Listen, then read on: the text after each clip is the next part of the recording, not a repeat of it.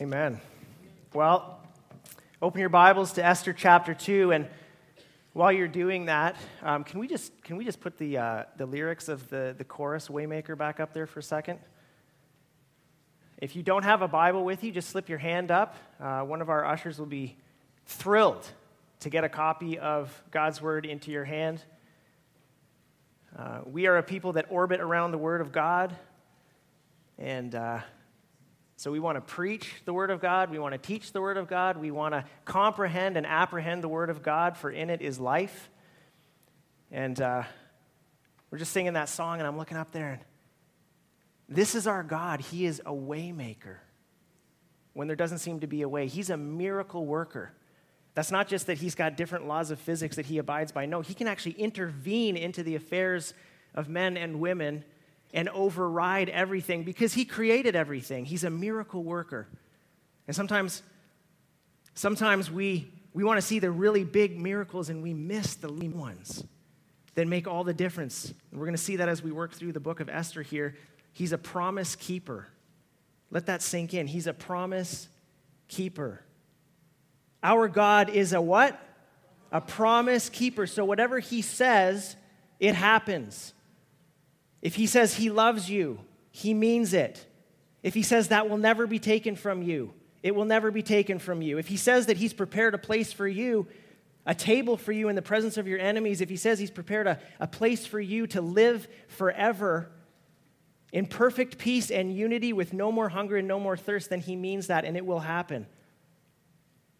And he's light in the darkness. How many of us need light to be able to make our way?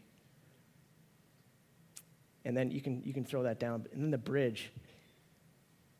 Even when I don't see it, God is what? God is working. Even when I don't feel it, God is what? God is working. Even when I don't see it, even when I don't feel it, God is working. So turn to Esther chapter 2. And before we read, I got a picture to show you.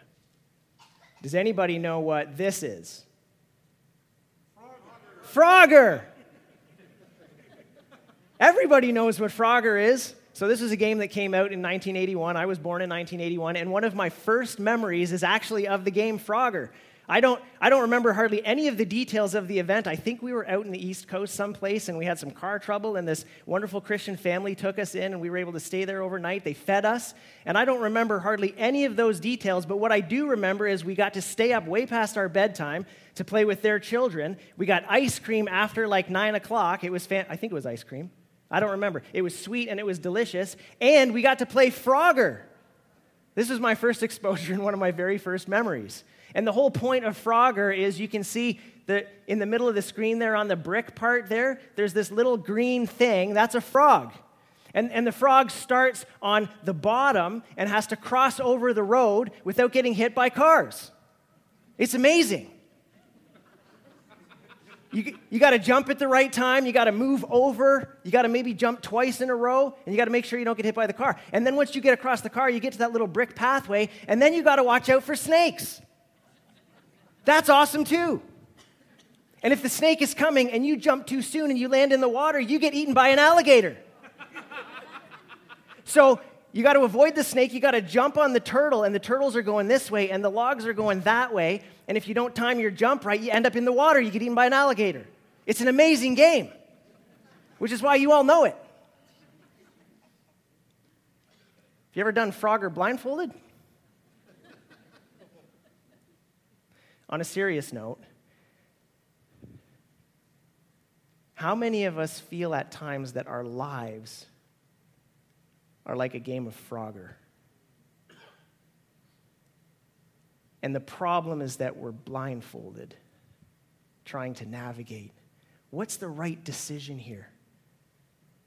It, if, I, if I make this decision, it could go really bad really fast. If I, if I make this decision, that could also go really bad really fast. What school do I go to? Who do I marry? What kind of job do I get?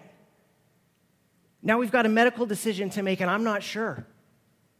What do we do? Conventional wisdom? They're saying there's not a good shot. Do I try something else? Life presents us with decisions that we have to make where we can't often see.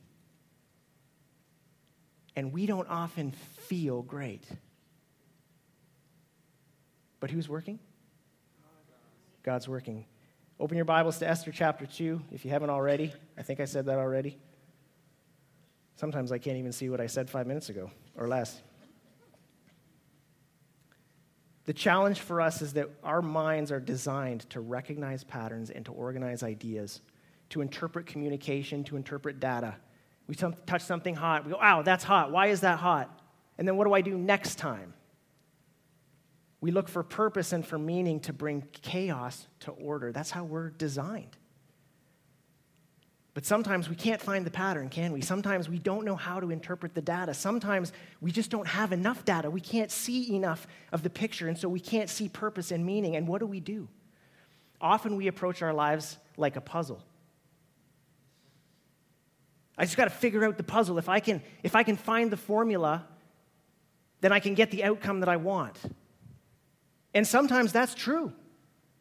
There is a discernible, predictive element to life at times, but it's not always true. Sometimes, sometimes our approach is to look at it like art, and we move the medium around the page and we massage it until it looks like something that's acceptable. And if we're not happy with it at the end, sometimes some of us artists just fall into depression.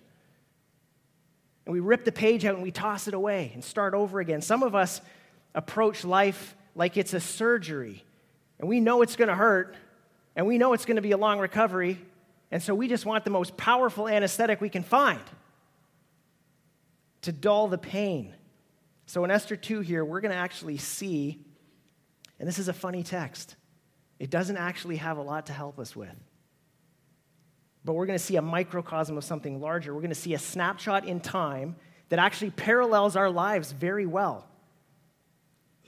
And we might not see very much that's very helpful right away, but our approach to this chapter, and we'll see in our approach to this chapter how we're actually called to approach interpreting our own lives as we live them out. So in Esther chapter 2, we're going to see a culture like ours, we're going to see a people like us.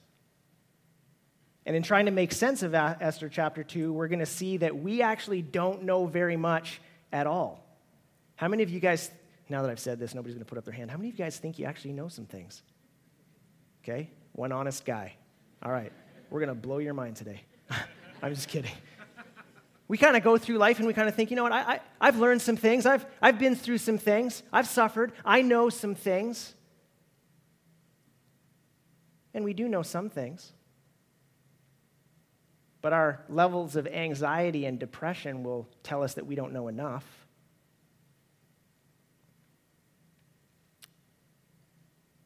We're also going to see, though, here the key to peace and joy in life and in a, in a life or in lives that often looks like trucks and alligators to a little frog. You guys want to see that? The key to peace and joy? When the big trucks are coming and the snake is chasing you off the path and the alligators are in the water waiting to eat you? No? All right. Well, let's read. Let's read Esther 2. And I'll just get you to stand out of reverence for God's word. If you're able, if you're not able to stand, please do not feel any obligation to do that. Jesus loves you, He knows where you're at, and He sees the heart. So, chapter 2, verse 1 says this After these things, when the king, or when the anger of King Ahasuerus had abated, he remembered Vashti and what she had done and what had been decreed against her. Remember, she was deposed from last week. Then the king's young men, who attended him said, Last, last time the edict was wise men who knew the times. This time he's hearing from young men. How's that going to go? Then the king's young men who attended him said, Let beautiful young virgins be sought out for the king, and let the king appoint officers in all the provinces of his kingdom to gather all the beautiful young virgins to the harem in Susa, the citadel, under the custody of Hegai, the king's eunuch, who is in charge of the women. Let their cosmetics be given to them, and let the young woman who pleases the king be queen instead of Vashti. This pleased the king, and he did so. Now, uh, there was a Jew in Susa, the citadel, whose name was Mordecai, the son of Yair, the son of Shimei, the son of Kish, a Benjaminite, who had been carried away from Jerusalem among the captives, carried away with Jeconiah, king of Judah, whom Nebuchadnezzar, king of Babylon, had carried away. And he was bringing up Hadassah, that is Esther, the daughter of his uncle, for she had neither father nor mother. The young woman had a beautiful figure and was lovely to look at. And when her father and her mother died, Mordecai took her as his own daughter. So, when the king's order and his edict were proclaimed, and when many young women were gathered in Susa, the citadel, in custody of Hegai, Esther also was taken into the king's palace and put in custody of Hegai, who had charge of the women. And the young woman pleased him and won his favor.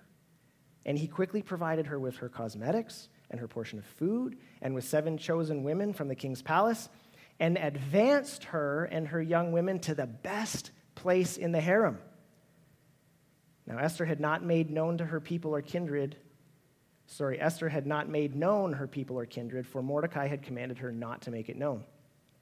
And every day, Mordecai walked in front of the court of the harem to learn how Esther was and what was happening to her. Now, when the turn came for each young woman to go into King Ahasuerus, after being 12 months under the regulations for women, since this was the regular period of their beautifying, six months with oil of myrrh and six months with spices and ointments for women. Uh, when the young woman went into the king in this way, she was given whatever she desired to take with her from the harem to the king's palace. In the evening, she would go in, and in the morning, she would return to the second harem in custody of Shaashgaz, the king's eunuch, who was in charge of the concubines. She would not go into the king again unless the king delighted in her and she was summoned by name.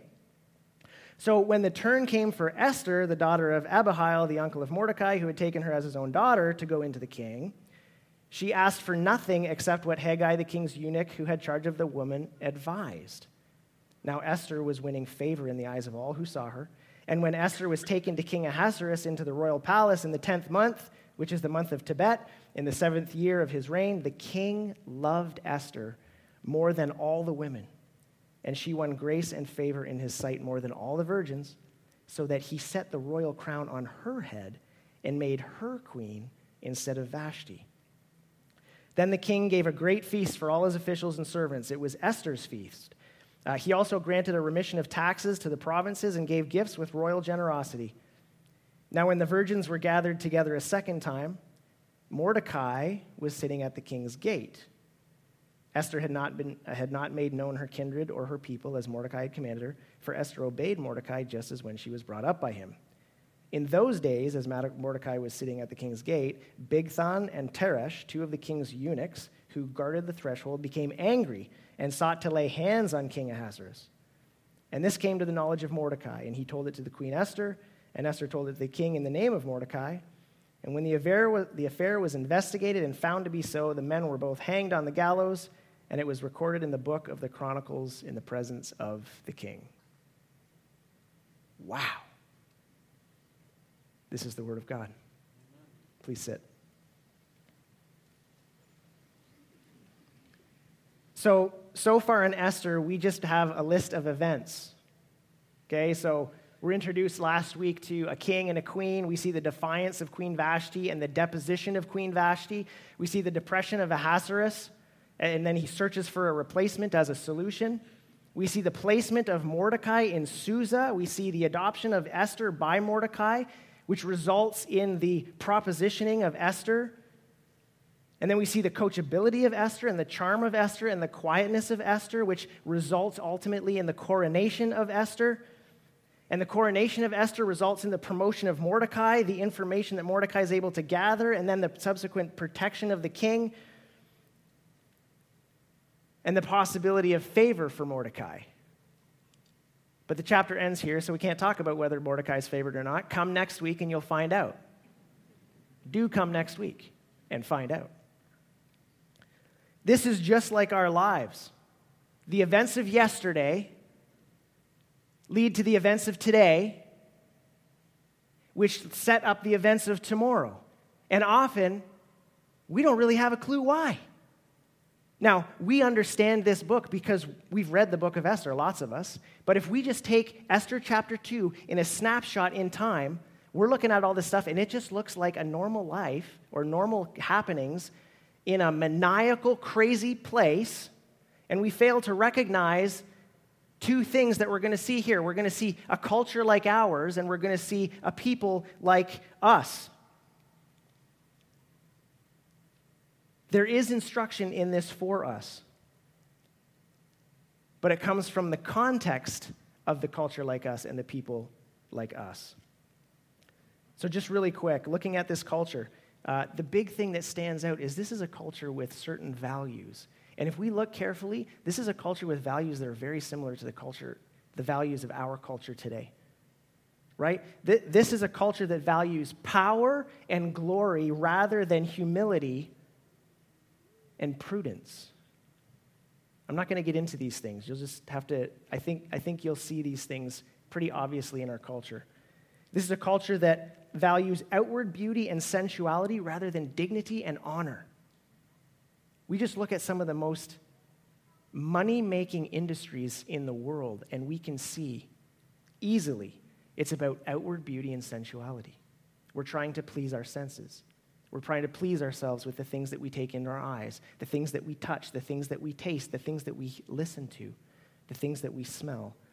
This is a, this is a culture that also values control rather than serving other people giving up our preferences to serve other people. This is a culture that values comfort and luxury and physical gratification. Does this sound familiar? And we see all this stuff in the king, but if we only see it in the king and we fail to see it in ourselves, we prove that we don't see very much at all.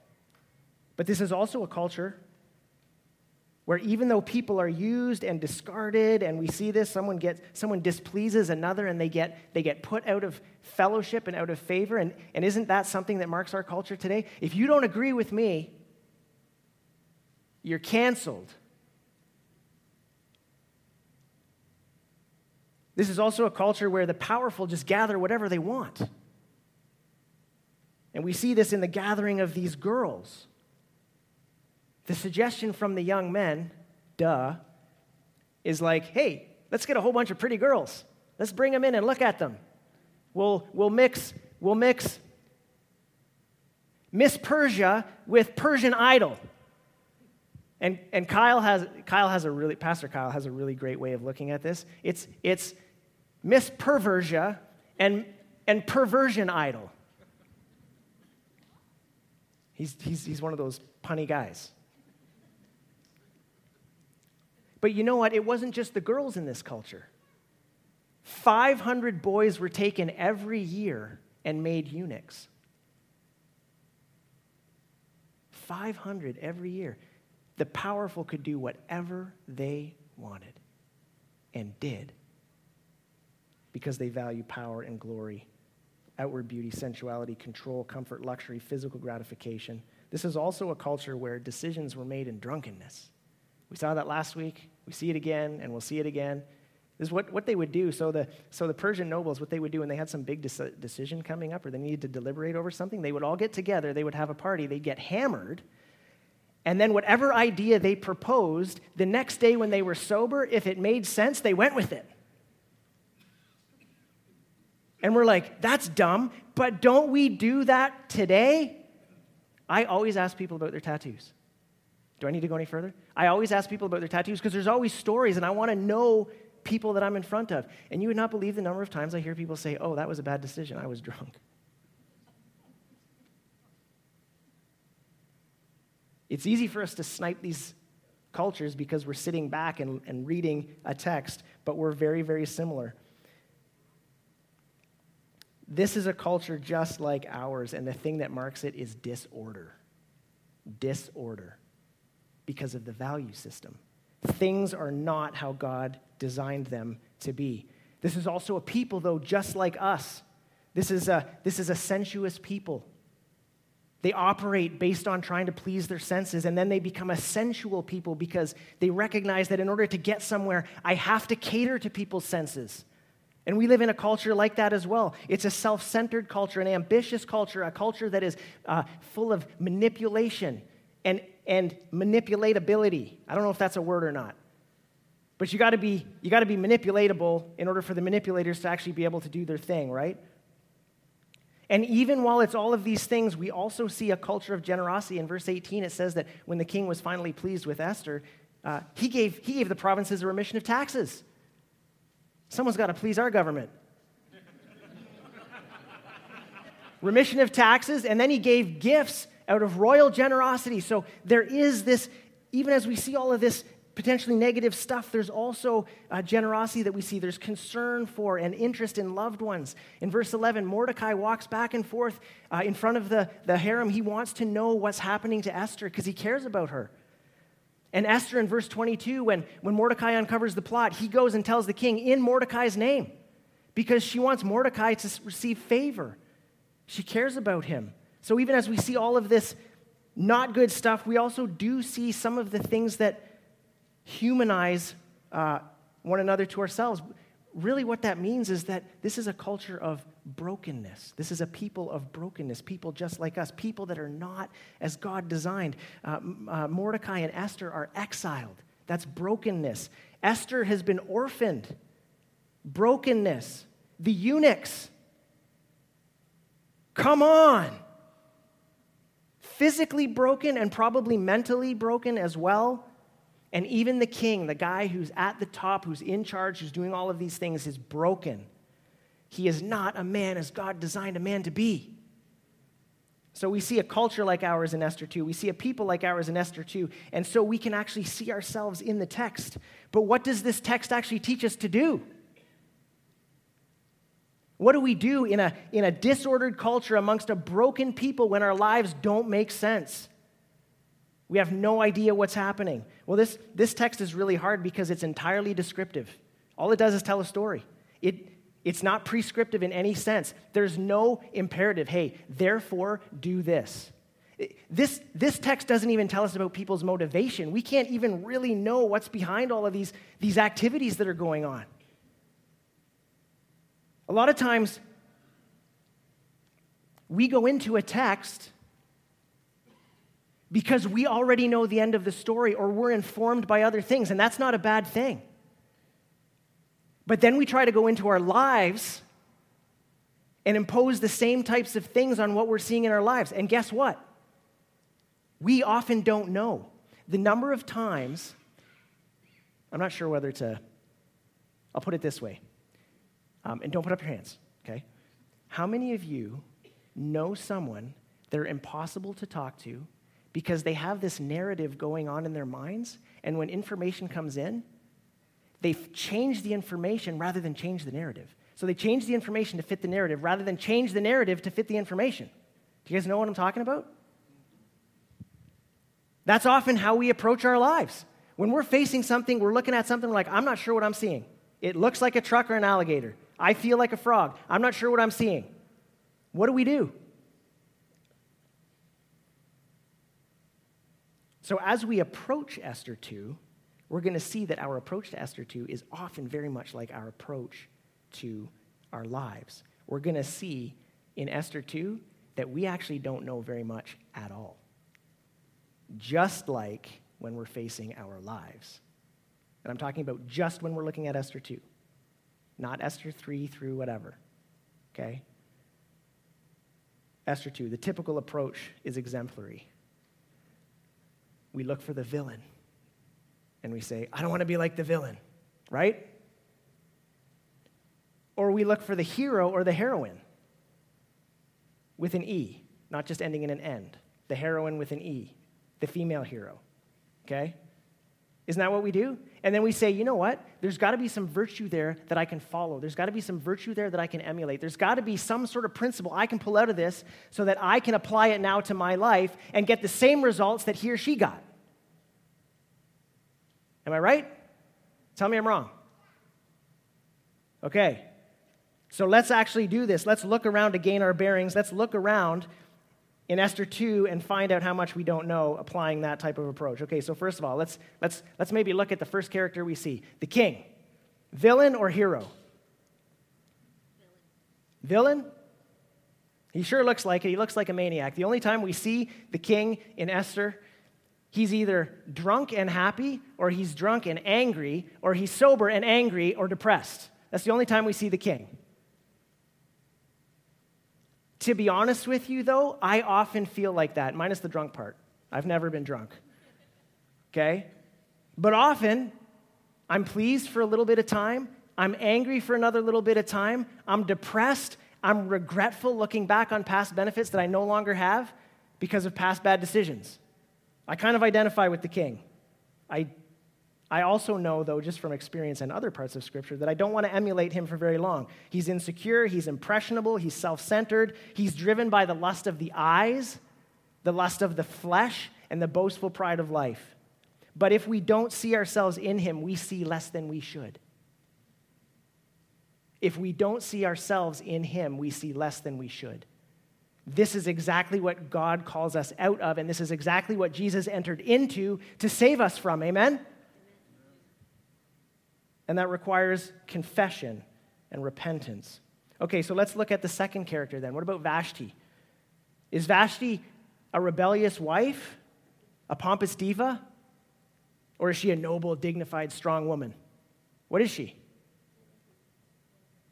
The author doesn't tell us. We don't know. The author doesn't tell us. Okay, well, let's look at the wise men then advising the edict, right? Hey, get rid of your, get rid of your wife are they just loyal advisors and just want to help this guy maintain his influence and leadership? That's what every leader wants, right? Yes, men?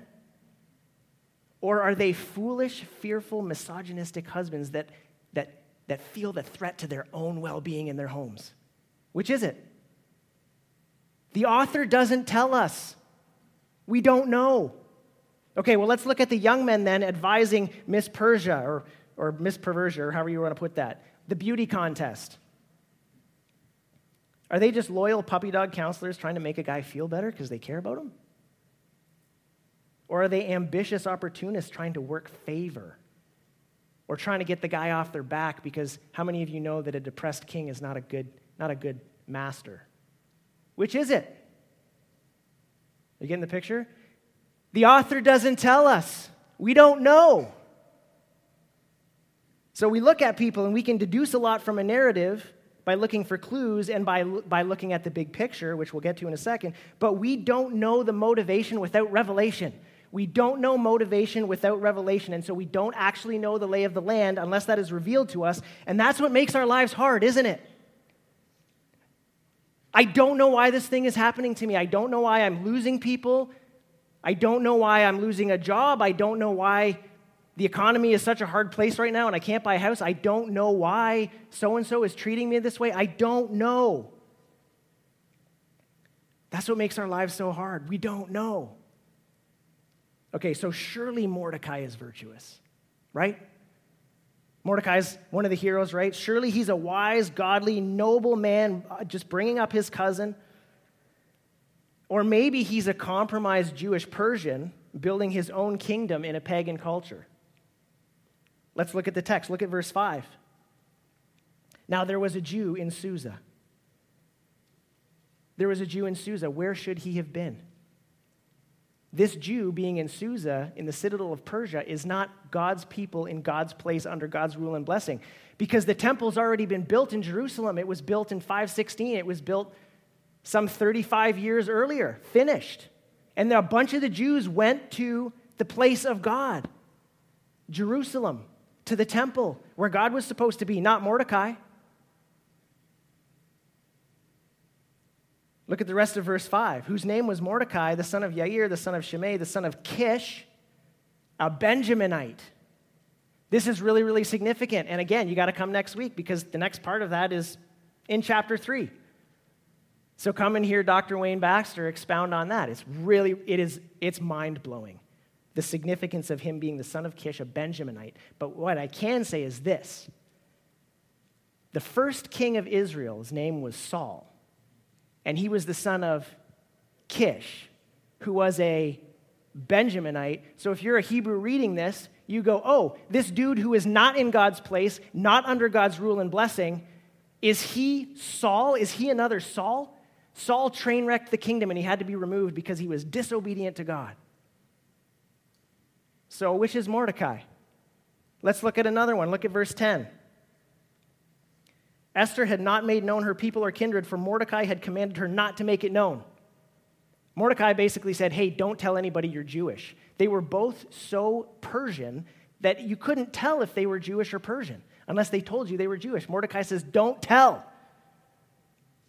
That's like Pastor John coming up here and saying, When you go out of here, don't tell anyone you're a Christian. It might not go well for you. That's what that was. Deny your identity, deny your foundational identity. And then notice in verse 9, the young woman pleased Hegai, won, won his favor. He quickly provided her with cosmetics or portion of food with seven chosen young men from the king's palace and advanced her to the best place. The next statement Esther had not made, her, made known her people or kindred, for Mordecai, Mordecai had commanded her not to. That's significant. She just got advanced. Why? Because she didn't tell anybody who she was. And Mordecai commanded it. This happens again. Jump down to verse 19. This is actually sometime later when the virgins were gathered together, or when virgins were gathered together a second time. So the king went and did the whole thing all over again. Mordecai this time was sitting at the king's gate. He'd been, he'd been promoted because Esther's, king, Esther's queen. And look at verse 20. Esther had not made known her kindred or people as Mordecai had commanded her. So now Mordecai's advanced because she didn't say anything. And then it emphasizes the point. Verse 21 In those days, as Mordecai was sitting at the king's gate. So she didn't say anything. She gets advanced. She's able to advance Mordecai because she didn't say anything. And then he's in a position now where he can uncover a plot against the king and protect the king. I thought good things were supposed to happen to good people and bad things were supposed to happen to bad people. So nobody could tell that they were Jewish because they hid it and they advanced because of it. So, was Mordecai virtuous? Was he godly, noble? Or was he a compromised Jewish Persian building his own kingdom in a pagan culture? Which is it? What? We don't know. We don't know. Say it loud. We don't know because the author didn't tell us. We don't know because the author didn't tell us. Here's an A student right here. Surely Esther. Right? Because if we're good Christians, we end up in places of significance, don't we? Surely Esther is virtuous. Is Esther a virtuous girl taken against her will, a victim of circumstance? Or is she pretty fully assimilated into Persian culture and maybe even excited about the opportunity to move up? All these women that jump into Miss Universe and all that kind of stuff, do they want to? Or is it just, or is it just the culture? Like we just kind of push them into that? The truth in that is we don't actually know that either. But let's look at Esther for a second. Look at verse 7. He, Mordecai, was bringing up Hadassah, that is Esther, the daughter of his uncle, for she had neither father nor mother. The young woman had a beautiful figure and was lovely to look at, and her father, and when her father and mother died, Mordecai took her as his own daughter. We like Esther. We just like her. Do we ever ask why? We like her because she's orphaned. We feel for her. And we like Mordecai because he took her in. We, we feel for them. And we should. And we like her because she's beautiful and lovely. Oh, sorry. She has a beautiful figure and she's lovely to look at. It doesn't say she was lovely to be around. Maybe she was. Oh, everybody with me? The author doesn't tell us. So we don't know. The only thing we know is what we know. Look at verse 9. The young woman pleased him and won his favor, and we already saw that he advanced her. So she knows how to win favor. Look at verse 15. When the turn came for Esther, she asked nothing except what the king's eunuch who had charged her advised. Now Esther was winning favor in the eyes of all who saw her. So she wins favor with Hegai because she's compliant. She wins favor with everybody else because she's beautiful. And look at verse 17. The king loved Esther more than all the women and she won grace and favor in his sight more than all the virgins. That was after spending a night with him. So she knows how to win favor because she's compliant. She knows how to win favor with her looks, and she knows how to win favor with other things.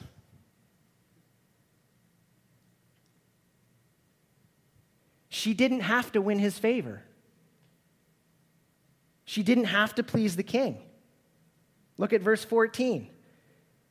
This is describing what, what would happen to the typical woman. She would go in to the king. In the evening, she would go in, and in the morning, she would return to the second harem in custody of Shaashgaz, the king's eunuch, who was in charge of the concubines. She would not go into the king again unless the king delighted in her. So she's a Jewish girl, and she's like, I do not want to be defiled by this Gentile guy.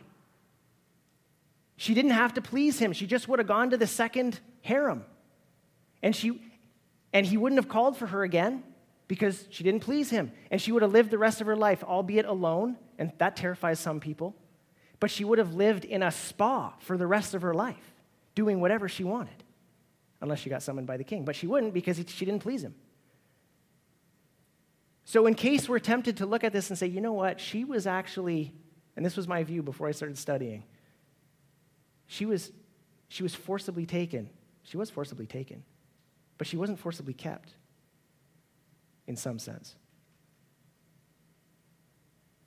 She didn't have to please the king, but she did. She knew how to win favor. One other thing to note in all of this there is no mention anywhere of prayer, no mention anywhere of the two of them seeking God for understanding or direction or protection or favor, like we heard from Daniel. No mention of worship of the covenant God of Israel, no mention of any kind of religious observance at all. So, are they exemplary? Or compromised? We don't know. Because the author doesn't tell us. We're left in the dark, and we need to ask the question why? Because the approach to this is the same approach that's going to serve us in our lives. When we don't know what's happening in our lives, we can't make sense of it. And we have to ask the question, why? And we do ask the question. God, why? When something bad happens to us, that's, all, that's one of the first questions. Why? When something good happens to us, we never ask that question. Why? Why don't we ask the question when things good happen to us? Because we say, this is how it's supposed to be. I deserve it. But the author here doesn't tell us why, and we need to ask why. And the reason is this the author has a different purpose. The purpose is not to focus on the characters as example. The purpose of the book is to be read in its entirety, to be read regularly, so that we can actually see the big picture. We can see the whole. So when we take one chapter out like this, and it's good to do this, we should do this. We take this one chapter, it doesn't have a lot to say to us because it's just a snapshot in time. Like your life right now and like my life right now, it's a snapshot in time. And there's so much that we don't know where the events of yesterday lead to the events of today and set up the events of tomorrow. And everybody is just doing their thing, just making the decisions that they need to make at the time, trying to make sense of their lives. Is that not true? If it's true for you, why isn't it true of the other people around you? I'm very judgy. Like I look over and I'm like, I know why that guy's doing that. I don't. I gotta, I gotta repent of that. And at this point in the story, nobody actually knows that the Jews will be in trouble. And at this point, it doesn't look like anybody is actually particularly interested in God. And at this point in the story, we don't even know where God is. So we need to actually step back and we need to see the whole. In order to understand Esther 2, we have to understand from Esther 1 through to the end of the book. Better, we have to understand from Genesis to the end of Revelation to understand Esther chapter 2 because the author doesn't tell us, because the author has a different purpose. This story is not about the devotion of these characters to God. This story is about the devotion of God to these characters. This story is not about the devotion of these characters to God. It is about the devotion of God to these characters. And your life is the same, and your life is the same, and my life is the same. We want to be devoted to God. But what we discover the closer we get to him is that he is actually devoted, utterly devoted to his purposes, his plans, his promises, and his people. We try to interpret a snapshot in time apart from the broader context of history, and we, we sometimes miss that our stories actually are not about us. Our stories actually aren't ours, really. Our stories are His story. Our stories are His story. And that's why it is in life. Often we don't see. Often we see so little. Often we know so little. And it's hard to make progress. And we suffer such hardship that just seems meaningless sometimes. Do you want to know why? Because the author of life has a different purpose. The author of life has a different purpose. Our purpose, loved ones, hear me, our purpose here is not to build comfortable lives. Our path is, as followers of Jesus, is not simply to live principled lives and move up. Our purpose is to glorify God. Our purpose is to be vessels where God uses us and works with us and moves us around so that the cosmos sees Him as being ultimately satisfying.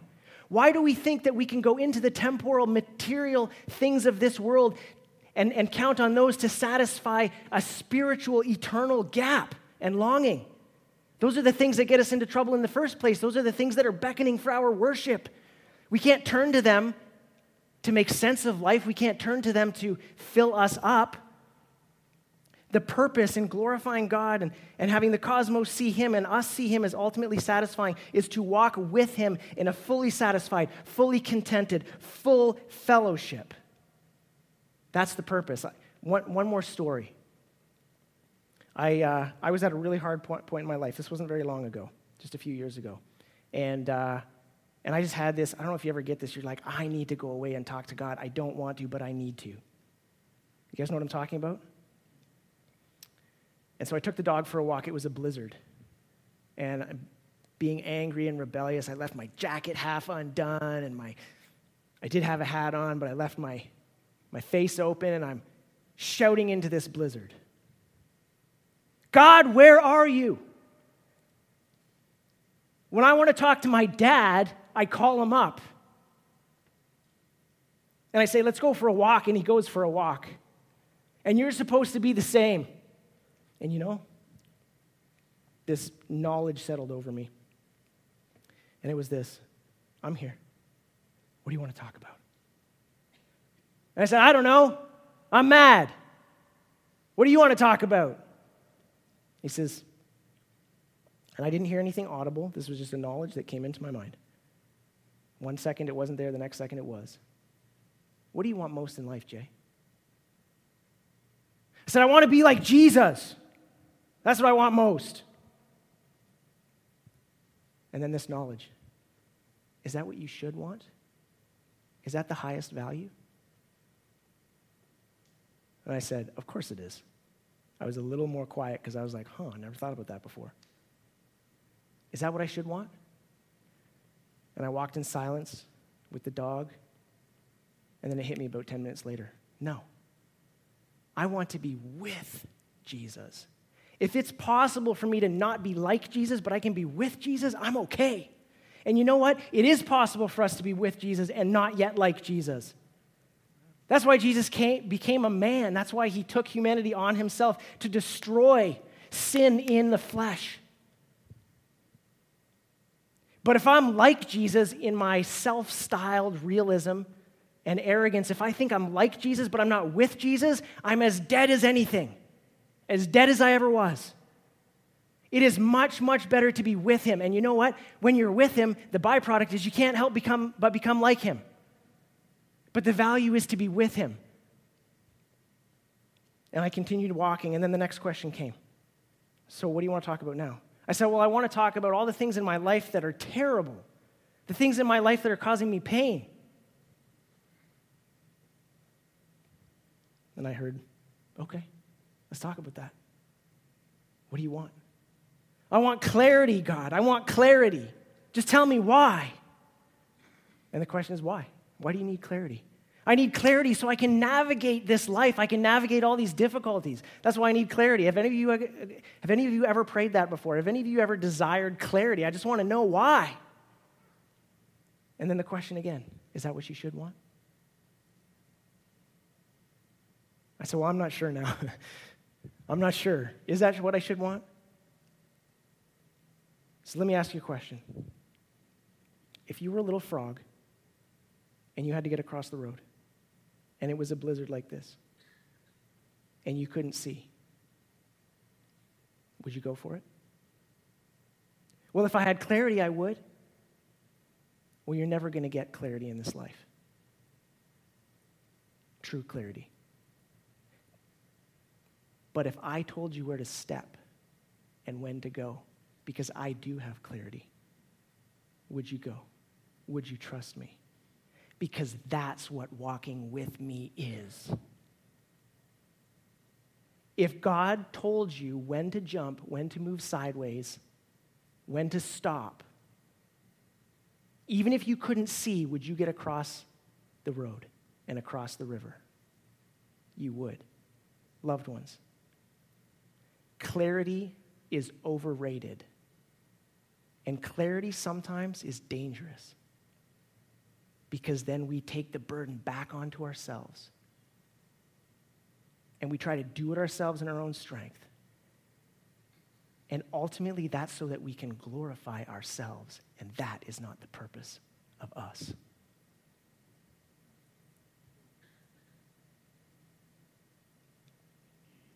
So when we approach Esther 2, just by itself, we see ourselves in it. We see our own lives. We see the confusion and the clarity without the big picture. We must see a self that sees very little. And we must take a step back and see a God that we can trust. Now, what if we're having trouble? And I'll close with this. What if we're having trouble trusting that God because we're not sure He's actually good? What if we're having trouble trusting that God because we're not sure he's, after, he's actually good? We, get, we look around, we're overwhelmed by confusion and pain and loss. If you're doubting his providence in your life, then here's what we preach to ourselves This God is so good and he is so faithful and he is so interested in you that he actually put humanity on in its brokenness and he entered a culture like ours and entered a people like us and submitted himself to not necessarily seeing things, but he was fully submitted to his Father and he navigated life. And we hated him so much that we crucified him because of what he exposed of us. But that very act in God's providence for you and I enables us to enter into life and to be changed and to be transformed. And so when you're, when you're doubting the confu- when you're in the confusion and the pain and the loss and, and, and wrestling with desire for pleasure and you're doubting the providence of God, you preach to yourself this there is now no condemnation for those who are in Christ Jesus, who walk not after the flesh but after the Spirit. And you preach to yourself the cross of Christ because that's the guarantee, that is the evidence of God's work when we don't see it, when we don't feel it, and we're stuck in a snapshot in Esther 2, we know that God is working behind the scenes. When we don't feel it, He is working. When we don't see it, He is working. And I am persuaded that neither death, nor life, nor height, nor depth, nor angels, nor principalities, nor powers, nor any other creature is able to separate us from the love of God which is in Christ Jesus our Lord. Amen? That's what we preach to ourselves when we can't see so that we put our little hands in his big hand and we walk slowly, faithfully alongside him. Amen? That is the power in Esther chapter 2. Now may the God of peace himself sanctify you completely, and may your whole spirit and soul and body be kept blameless at the coming of our Lord Jesus Christ. He who calls you is faithful, and he will do it. Amen? Amen. Let's pray.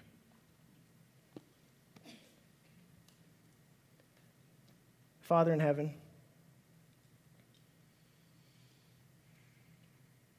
Thank you. Thank you for your word. Thank you that in your word we actually see the whole picture.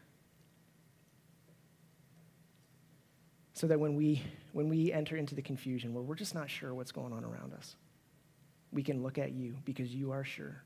And we can stop and we can just let you guide us. And so, Holy Spirit, my cry this morning is that you would, you would put us in positions where we can hear your voice. Uh, motivate us to your word so we can hear your voice. Motivate us to prayer so we can hear your voice. Motivate us to fellowship with your people so we can hear your voice through them. Move us, draw us near so that we can hear your voice. Thank you for your sacrifice, Lord Jesus. Thank you for opening our eyes to these things, Holy Spirit. Uh, and thank you, Lord God, for being so good and so faithful. Let's pray these things in Jesus' name. And, uh, and as we move to communion, I'm just going to look at Luke chapter 22. When we, when we partake in communion, uh, the Apostle Paul says that we are proclaiming the death of Jesus until he comes. Proclaiming the death of Jesus until he comes. So when we come to the table and we partake in the elements, we're recognizing God's providence. We're recognizing God's goodness, and we're actually proclaiming it. So when, we're, when we struggle in life, come to the table recognizing what it is. This whole thing is actually preaching to ourselves those things that remind us of God's providence. Before I read, I'll just invite everybody to, to come. Is that right? Okay, I'll just invite everybody to come. There's, there's uh, elements back there at the back. So for those of you who are back there, for those of you who need to come up here, just come up and, uh, and, uh, and receive the elements and then make your way back to your seat and we will uh, remember the Lord together.